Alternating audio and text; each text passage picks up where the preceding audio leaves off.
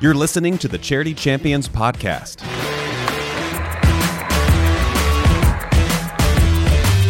Each year, TFNB Your Bank for Life chooses six nonprofits from around Central Texas to recognize as charity champions. Tonight's charity champion is Champions enjoy live on field presentations at Baylor University home football and basketball games, online broadcast and print marketing exposure, and world class leadership development through 360 Solutions, all at no cost to the nonprofit. In this podcast, we want to get to know our charity champions a little better. We're bringing those who help and those who have been helped into the studio to hear the stories behind the champions. On this episode, Shepherd's Heart. Our poverty rate's twice the national average. The national average is about 15%, ours is 30. Shepherd's Heart started as a food pantry helping food insecure families in Waco. Now they're feeding more than 29,000 families each year. Shepherd's Heart also operates a resale shop and teaches life skill classes to try and break the cycles of poverty in the community. Executive Director and founder Bob Gager brought in two members of his team, Taro Johnson and Carrie Greenlee, to talk about how their organization helps the community. A lot of them have low self-esteem for being there. You know, standing in line asking for help and to be able to help them and to interact with them and not to make them feel so less than because they can't get by is a great thing for me. And now let's get to know our champion. Well, welcome. Thank you so much for coming into the studio. I'm going to have you all kind of introduce yourself real quick. Tell us a little bit about who you are and and Shepherd's Heart and what you do, and and maybe some of the friends that you brought with you today. I'm Robert Gager. I'm the executive director of the Shepherd's Heart and founder. We started out as a food pantry, grew really fast. And to put that in perspective, last year we fed over 29,000 families, over 2 million pounds of food. In that process, we deliver groceries to 540 seniors currently. We do that twice a month, not meals, groceries. Wow. And we also branched off into things like having a resale store. It's called Things from the Heart. It's located in the Fairgate Shopping Center. Uh, we started out with just a little store across the street from our pantry, and we grew into a 9,500 square foot store in the Fairgate Shopping Center now. We also got involved with uh, Waco ISD and some of the things that they had with their homeless kids. And what we did is we provide Christmas to homeless kids. We've been doing that for about six years now. And that's a major event. We rent 15,000 square feet at the convention center and throw these kids a party. We feed them and have a bunch of games for them to play and then provide Christmas to them. On a annual basis, you know, you kind of gave some of the statistics, but what is the need in the McLennan County area based on the number of people you serve? The thing is, with our community is unique is our poverty rate is twice the national average. And if Hold you, on a second. Waco's poverty rate is twice the national average? The national average is about 15%. Ours is 30. My goodness. In what that means is in the greater Waco area, there's over 40,000 people at risk of hunger, missing meals, not knowing where their next meal is going to come from.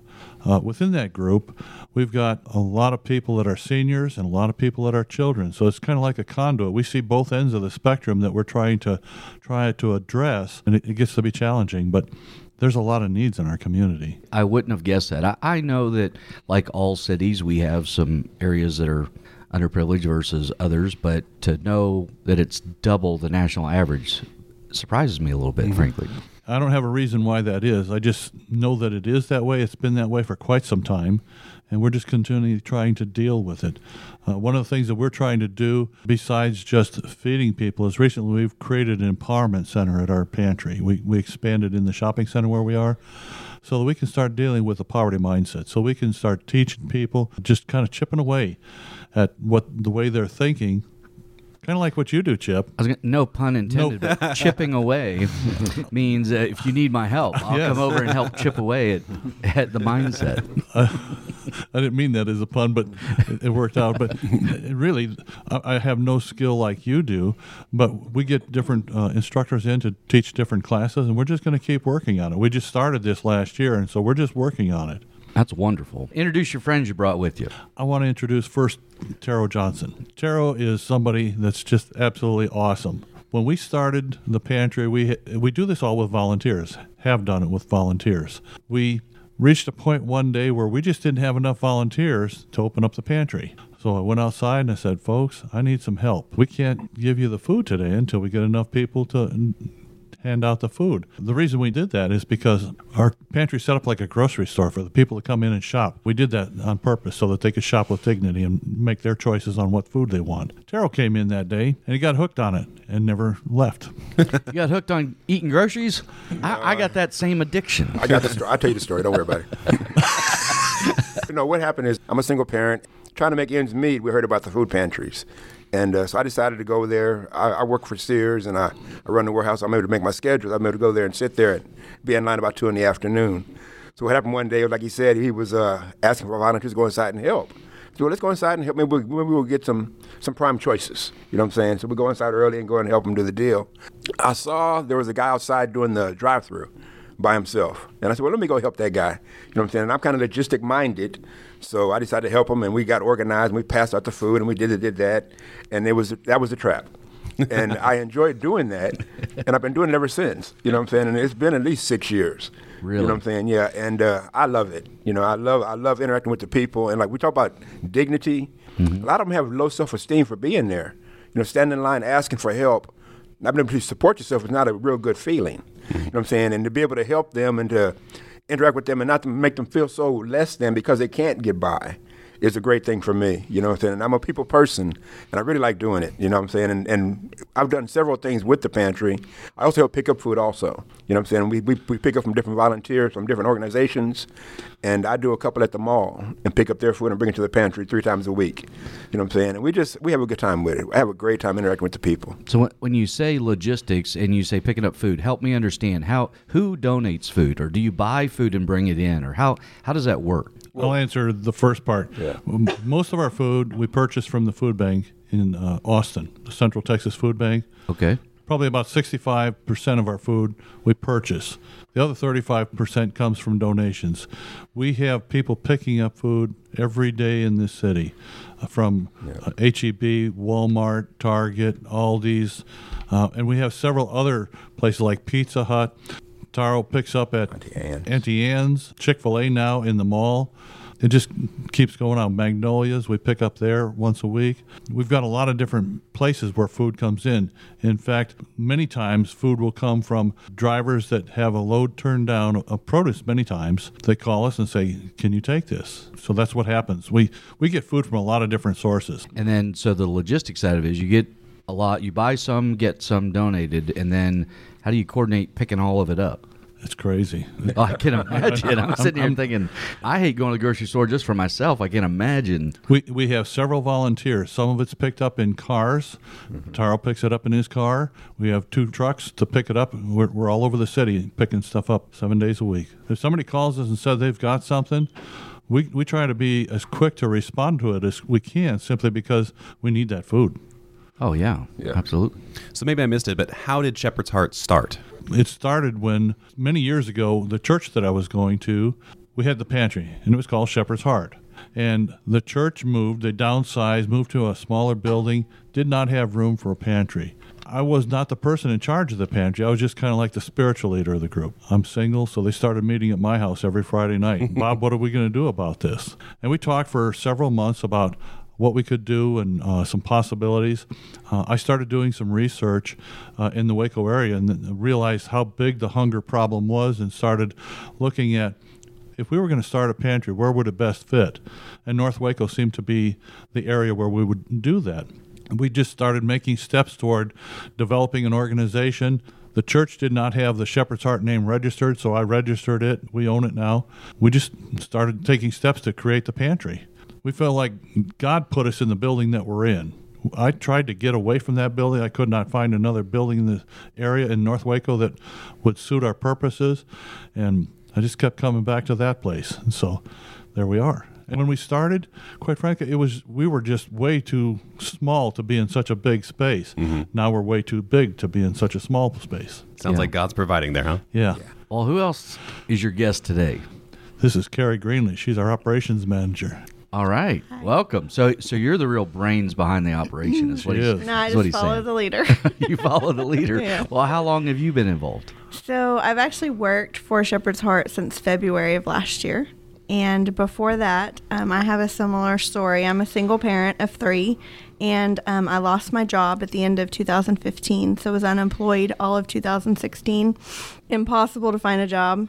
As we know, the poverty rate, but also the living wage is really, really low here. So it's kind of hard to find a job. But I started coming to the pantry, um, like Taro, to get food to you know help supplement for my kids. Started volunteering in June of 2016 and then by February of 2017 I started as the office manager. Wonderful. That's great. Well, Tara talked a little bit about how it's a little bit of courage that you got to muster up to go there probably for the first time I'd imagine, but then oh, week after week when you're feeling the weight of not having a job and the stress that goes with not having a job and all of that mm-hmm. and at the same time you know, kind of having to humble yourself and ask for help. I, I can only imagine how hard that is. It's very difficult. We and we see people every week. You know, they may have had a two hundred thousand dollar a year job, but something happened and they don't have that job anymore, and they can't provide for their family. So it's a humbling experience. But yeah. I mean, it's a godsend. So I don't know how we would have done it without. And again, you know, you you come in, you get the help, but you want to give back as well, and so you become hooked as a volunteer. So. Yeah. or are there any stories that you can think of recently or over the years that it's been open where it's one of those that people come in and you just can't imagine what they're going through and you do everything that you can to help? Is there anything that stands out? There's there's so many stories that we do have, and, and it was incredible. The last couple of weeks, I just don't know. It's not typical what has happened the last couple of weeks, but people just been coming up to me and telling me, "We really appreciate what you do." Uh, one of the things that we do with our volunteers is, I'm not a pastor, but I'm a Christian, and I try and teach our volunteers who are not maybe all Christians how to let the love of God flow through them to touch those people because I make them understand that each one of us is there for a purpose. It's not just by accident that we're there. And there's somebody that they're going to be able to touch that I can't, or somebody else. They're going to be able to do something that's very unique and meaningful. I've had a lot of people come to me in the past couple of weeks and tell me just how special that has been for them. And I know that that stuff happens, but having people come back and tell me that is very meaningful because some of these people are elderly. They, we have people that are living on maybe six hundred fifty to seven hundred dollars a month income. By the time they pay their rent and utilities, they've got to figure out how to buy medicine and food, and so we help with that. We're But- talking basic survival. basic survival. And so we've got a lot of people that are just grateful to be able to come to that pantry and get what they can get. I know one thing that impressed me when I first started coming was that we were coming for food, right? And I saw some step to the side and start praying with them. Yeah. I said, I thought we were here for food. Mm-hmm. You know what I'm saying? And, and, and that's part of the that's part of the mandate that Bob puts up. But if, if they want prayer, mm-hmm. stop what you're doing, take them to the side, hold their hand, and pray with them. That's right. You know what I'm saying? And we do that on a regular basis, and it, it just touches my heart when we can do that for them because they're not here for more than food. You know, Yeah. food is just the the physical. There's emo- emotional, spiritual needs also, and we try to address those also. And that touched me when I saw that also. I can imagine. And, I, and I'm sitting here continually looking in the mirror at myself, and I feel worse and worse as we sit here. Not because of anything, the, the great work that y'all are doing is that how much I take basic, essential food for granted. And there's people out there that don't take it for granted. They they ration probably what you give them every every week because they don't know where it's coming from next. you, you never know and and we all take it for granted until we're in that position and you know i know that that taro and i never expected to be in the position we were in to have to do that yeah it, it's heart-wrenching and and gut-wrenching to think and to see you know the poverty that comes through How do we fix it? How do we fix this problem? Boy, I just think it's complicated. Let me give just kind of give you a little bit of my background. I grew up in poverty. I'm originally from Chicago. It was tough. Really, really tough. I know what it's like to go to school every day for years without breakfast and lunch. I know what it's like to be a kid, about eight years old, nine years old, whatever it was. I learned how to go to the grocery store and steal food to feed my siblings. I, I just got something in me at an early age that says, when I grow up, I'm going to become blah, blah, blah. My family just kind of laughed at me and put me down for that kind of talking. But one of the things that they did was pushed me, and I, I look back on it now, uh, after 73 years, I know that that was God's plan, right? But at that time, I did not know that. it pushed me into the library. That became my safe haven. I read books about people who overcame and overcame and overcame. And so I felt like, okay, I'm going to become one of those kind of guys. And I did. I was the first one in my family to graduate from high school, get a college education, and become successful in business. When I was a young man, I kind of had a chip on my shoulder, and I just told my brothers and sisters, follow me. I didn't probably do that as nicely as I could have, but it was one of those things that once God got a hold of me, we, we changed some things. Getting people to change their paradigm, that's what we've got to do. If we can just change their paradigm just 1%, we can change their family for generations. So that's why we have the empowerment center, so we can deal with what are you thinking about and why. Because a lot of the people that we're dealing with are not planners.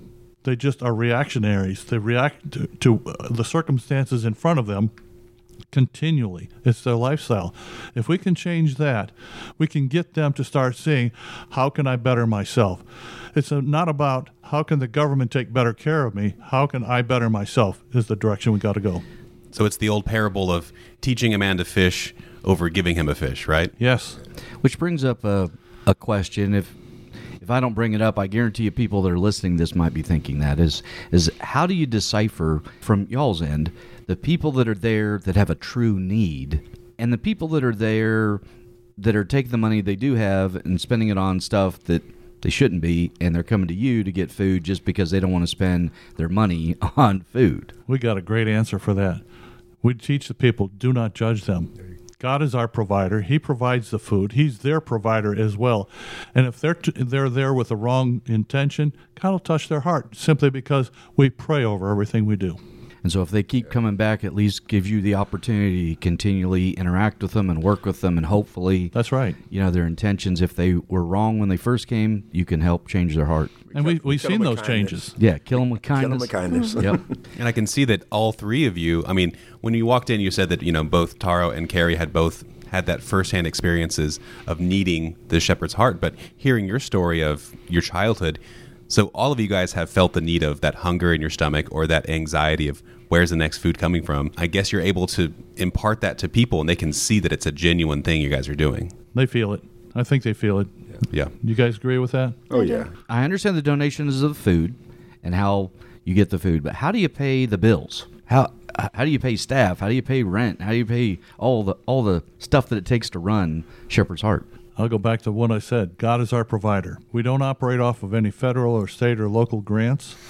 We have community donations. We've got about 14 or 15 churches that help uh, fund us on a regular monthly basis, uh, plus uh, a bunch of contributors. It's not that we have a bunch of people with deep pockets that are providing for this.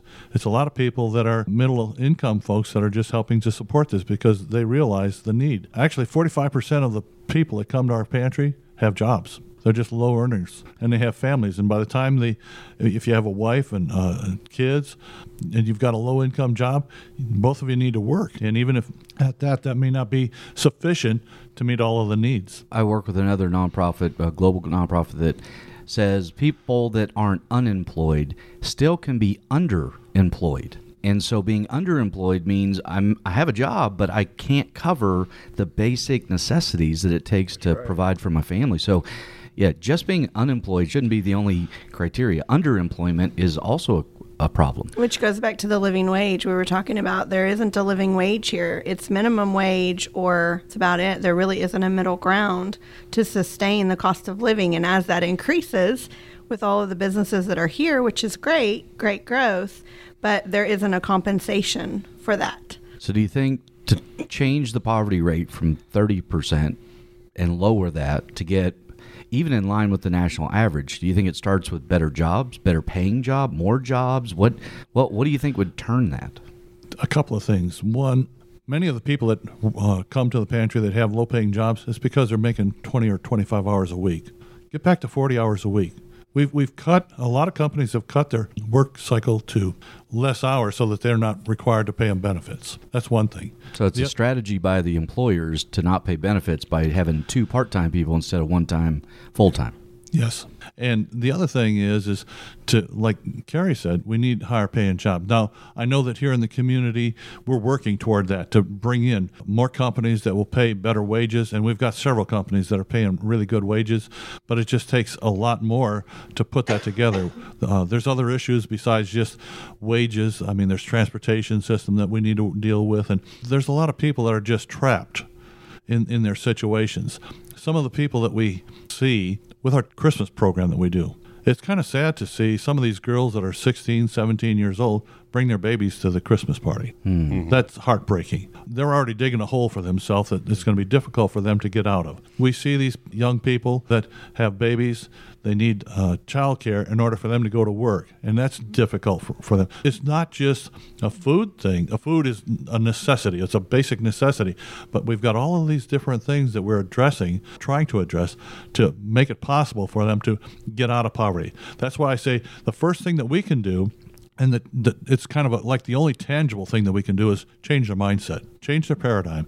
If we can get them to see something different, something better, we can get them on a track of doing something different than what they've done. Because if they stay on that track, they're going to keep doing what they've been doing. Oh, absolutely. How do you help the people that are just so exhausted because they're maybe working two jobs, have three kids, and they're just reacting to, you know, I need food. I need to go to the pantry today. How just do you love on them. Just love on them. That's that's what you do. You encourage them and just love on them. We're not going to judge these folks. We're just going to love on them, and that really kind of helps them because they know it's difficult, but there's some place where they can go find some support. So can you kind of walk me through when you were at the Christmas party and you were seeing these these people, uh, these young girls bringing their kids to the Christmas party? There'll be a thousand to fifteen hundred people at this party. It's a big deal. The children are invited. Let, let me walk through the process. Mm-hmm. We send an invitation, a, a numbered invitation to Waco ISD. They send those invitations out to the schools, specifically to the children who qualify according to the McKinney-Vento Act as being homeless.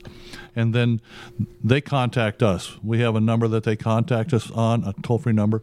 Once they contact us, then we know who the children are, what their ages are, if they have siblings, we provide for the whole family, that kind of thing. We collect gifts all over the city uh, and do fundraising on this. Then we, we have people that collect all these toys, sort them all out, and so we can select them, if you will. We put them in groups of boys, girls by age, and things like that. And we start filling bags with toys for these kids. And, and we're talking about a giant plastic bag full of toys. Mm-hmm. That's wonderful. I think it's important to note, though, that there, when we're talking about the poverty, there are over 1,300 registered homeless children in Waco ISD. Okay, so y- 1,300. You mentioned a second ago some actor uh, that what qualifies someone as homeless. What does that mean? Because Mc- thirteen hundred is a, a crazy number in my mind. Astronomical. Yeah. Yeah, McKinney Vento. It's it's just the name of a an act, a federal act that declares these are the criteria for children to be identified as homeless. So like being homeless could also be different than what we traditionally think. Like it could be they lost their house, so now they're living with a relative. Correct. like that or sort they of could be living in a motel. Okay. Things like that. We we have some of those. Or on the street. Most of them are couch surfers.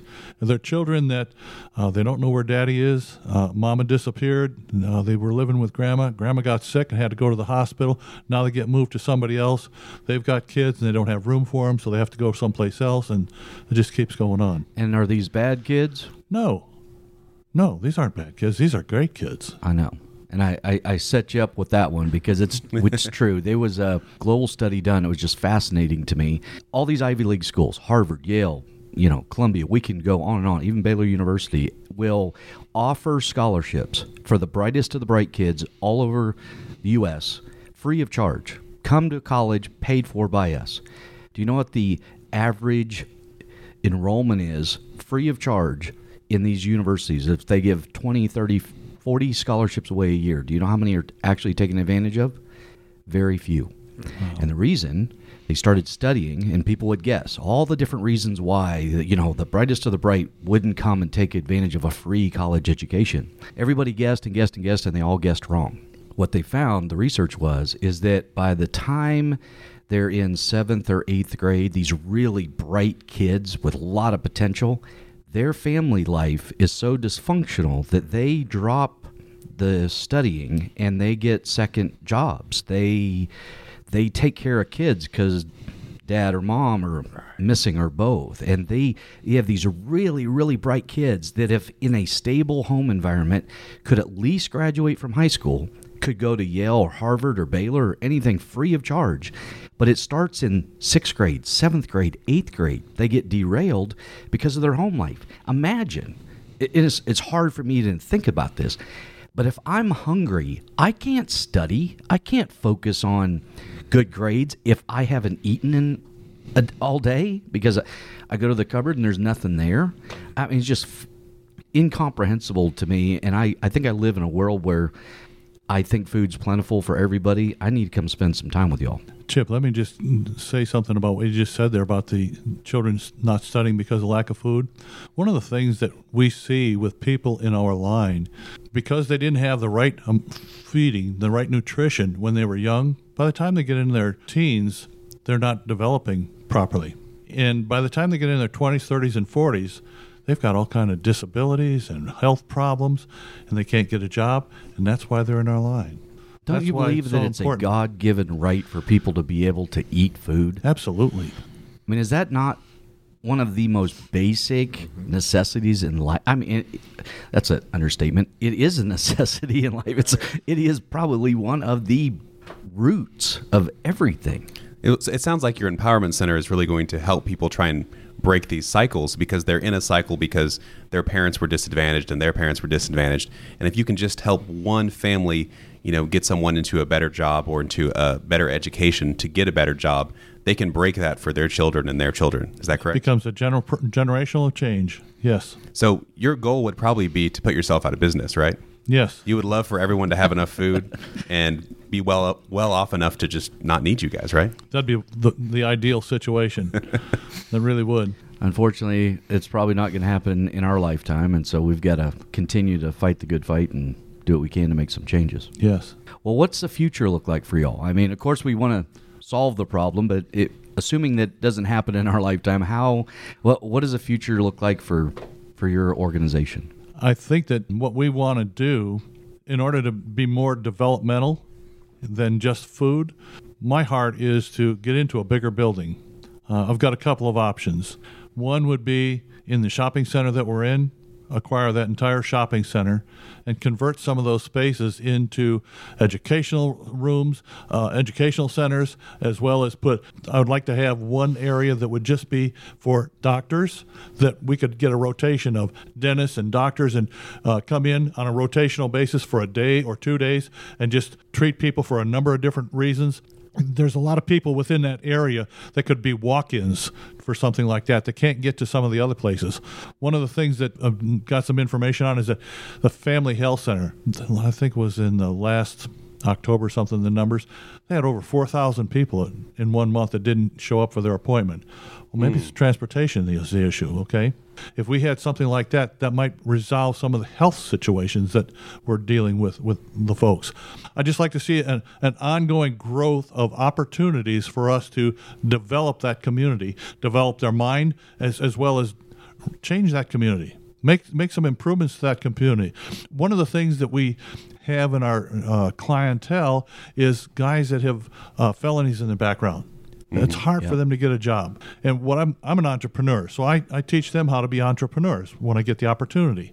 One of the greatest things that we could do is to teach these guys how to just go around the, the neighborhood, fix up some houses, and then use that as an example. I can come and do work for you if you'll let me and get them in business. And so it's part of my dream that I'd like to convert that community from houses that are kind of run down to fix them up and make it look good and make a difference. Really make a difference. To do that, you have some needs. I mean, if there was some immediate needs, what would those be?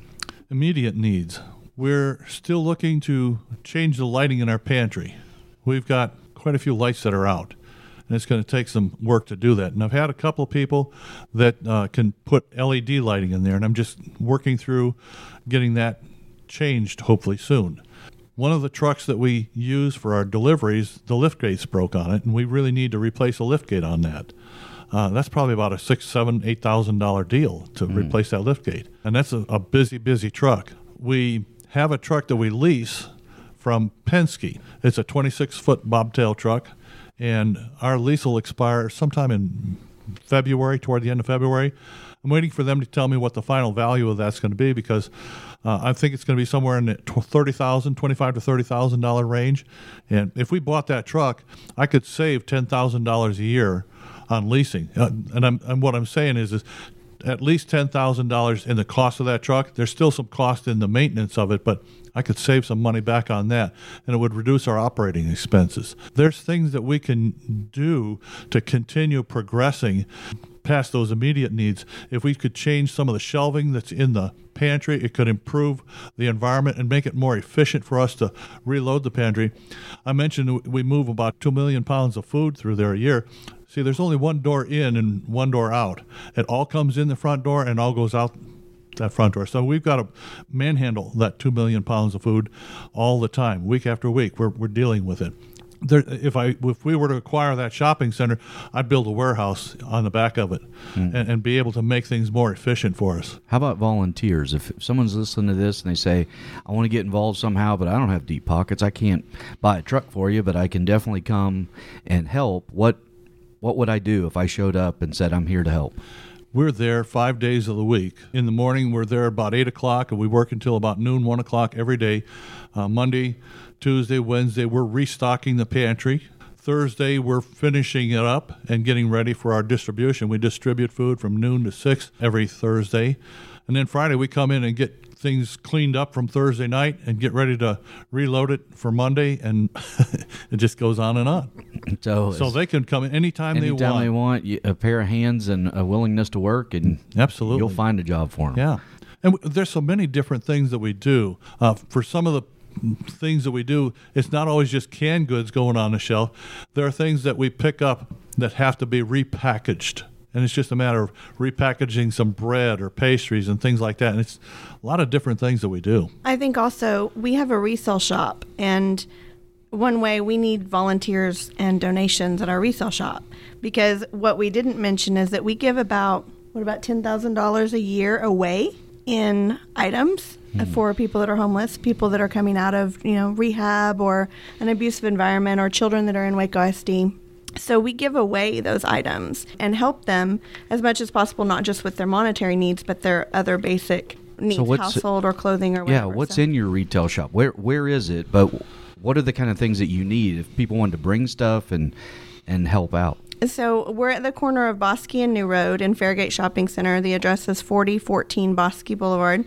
It's behind Bush's Chicken next to Dollar General. And what's the name of it? Is Things from the Heart. Things from the Heart. I've okay. seen that place, yeah. Yeah. Okay. So we take clothing, we take furniture, household items. Um, we'll take food there and take it to the pantry. Um, sheets, bedding, anything like that. We have a lot of people that come in for blankets that are living on the street that just need extra you know, extra warmth sometimes. So we take just about anything. Um, and we always find a good home for it. So, so there's a lot of people that are doing the kind of the goodwill thing at the beginning of the year to get rid of that stuff they've had for the year. This would be even a better place to take it because you're not reselling it; you're just giving it to these people. Is that uh, right? We do. Re- we do resell it, and the whole point to the store is one to minister to people who have those needs, and the other is to create an income for the pantry to oh, pay okay. our bills at the pantry. So it's twofold. So we give away a tremendous amount. Okay. But we also resell, like you said, to help fund the pantry. It's just an effort to, for us to be, instead of always asking for money, uh, we grow that store, become yeah. self-sustaining. Yeah, absolutely. Excellent. And so we always take donations you know, as far as the the um, items that we need in order to sell or give away. But we also, um, you know, request for volunteers. We're a very small staff, and so we definitely need the volunteers. And you know, shopping there helps because you're putting back into the pantry. For every five dollars, it buys 40, 40 pounds of food. So wait a minute, hold on. That, for every five dollars, it buys forty pounds of food. It'll provide forty pounds of food. Okay, wow. Not really buy. Sorry, yeah. provide. Yeah. Provide it. Yeah, that's that's a good return. That's Excellent. Good. That's so great. people may not know about that because it's kind of back there, but if they're looking to give away stuff that they would normally give to Goodwill or some other places, yes. a really good place to go. Yes, we would welcome it. Yeah. Excellent. Absolutely. We run a tight ship. so if I want to get in touch with you, uh, what do you have a website, phone numbers, emails? Is it what? What's the best way to find you? Probably the easiest way to get in touch with us is uh, email. Uh, just because we're, we're pretty busy because we are a small staff. The email address is shepherds.heart at yahoo.com. Our website address is shepherdsheartpantry.org. And you can go to the website and you can see a lot of the information. In fact, there's videos on the website about the pantry, about the toy uh, Christmas toy party, uh, and a lot of information about the stores and things that we do. And we continue to grow that information on the website. And um, if you call us, the easy number to call is 254 722 9517.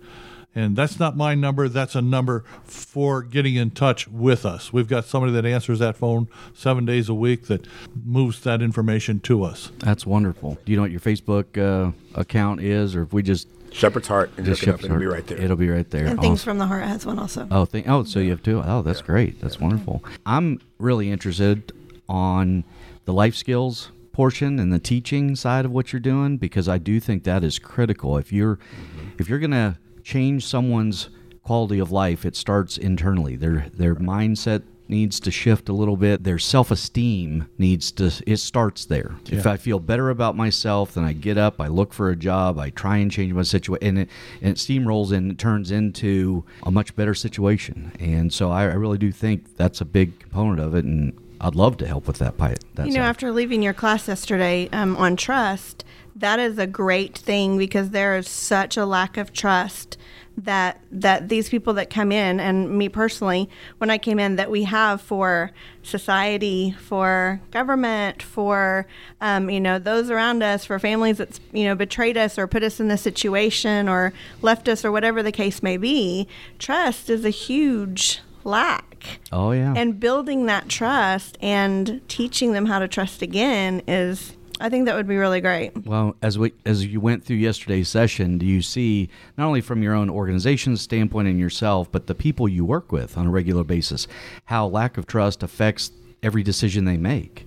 You know, if you're always worried, you know, if you're always under stress, it's going to shut down that oxytocin release, and you don't trust anybody because of stress, not because you shouldn't trust, but you just can't. Yeah, that's that's really correct. One of the things that I see is I'm, I'm one of these carpe diem kinds. Let's seize the opportunity. These people are coming to us because we've gained their trust. They trust coming to us. They're comfortable coming to us, and so now let's give them an opportunity to grow them.